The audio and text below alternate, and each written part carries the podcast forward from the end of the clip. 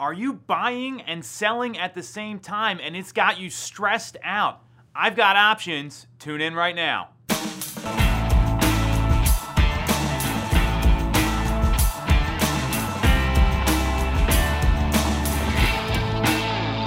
You're definitely going to want to watch this one. Buying and selling at the same time is stressful. And for some people, you have to sell your current home or get the money out of that home to buy the new one, and it's really tough to execute, especially now when we're seeing these record low inventory levels. So, what I want to do today on the show is break down the three options that are out there so you can get clear on those, get comfortable with them, and then have a game plan so that you're able to find the right home, get your home sold, and take advantage of these market conditions on the sell side while navigating them and taking advantage of historically low interest rates on the buy side.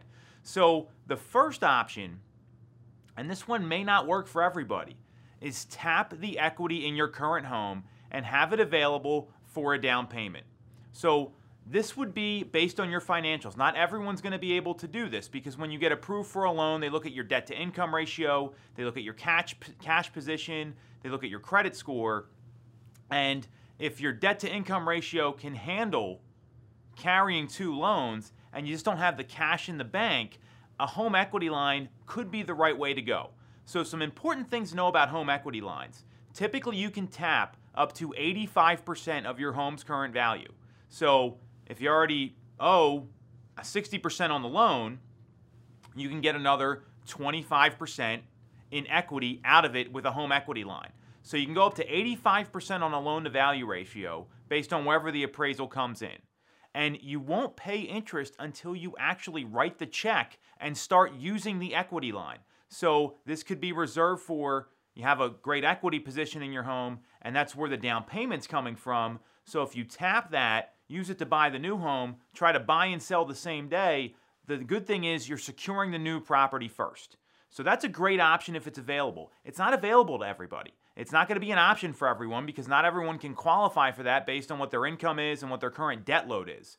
But that's option one. I would look into that, call a lender. We got some great people we can refer you to. Talk to whoever did your mortgage, go to your local bank, just get the right information. Now, option two, and this one is a little tougher to navigate, still we see it happen, is if you need to sell your current home to buy the new one and you got to close on the same day, because it's such a hot seller's market right now, maybe you're able to negotiate a 30 day lease back. Maybe you're able to negotiate something where you can live in the home, don't have to arrange the movers, and maybe it's not even 30 days. Maybe it's only seven days or 10 days.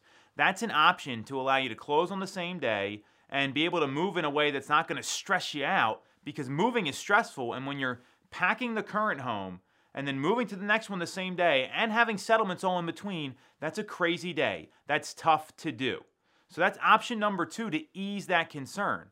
Option three is you get your current home sold, you find the new home, you buy and sell on the same day and make that move happen. So it's kind of the same sort of option there. That's not always that easy to execute. You might not be able to find the right home in the amount of time that you have.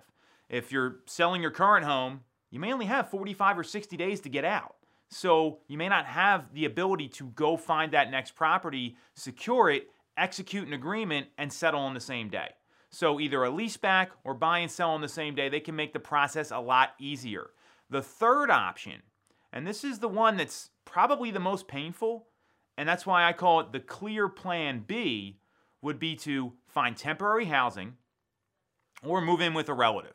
So my man Nick behind the camera here, he just did that was not easy for him, was stressful, and it ended up getting him into the right home. So it may not be ideal. These market conditions aren't always ideal for purchasing.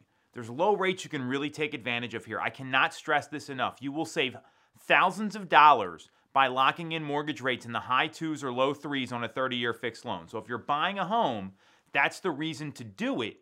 We know that it's a competitive market.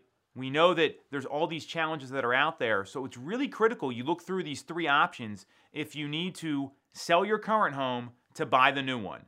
And obviously, no one wants to go move in with their in laws unless they have to or go incur an additional expense with temporary housing.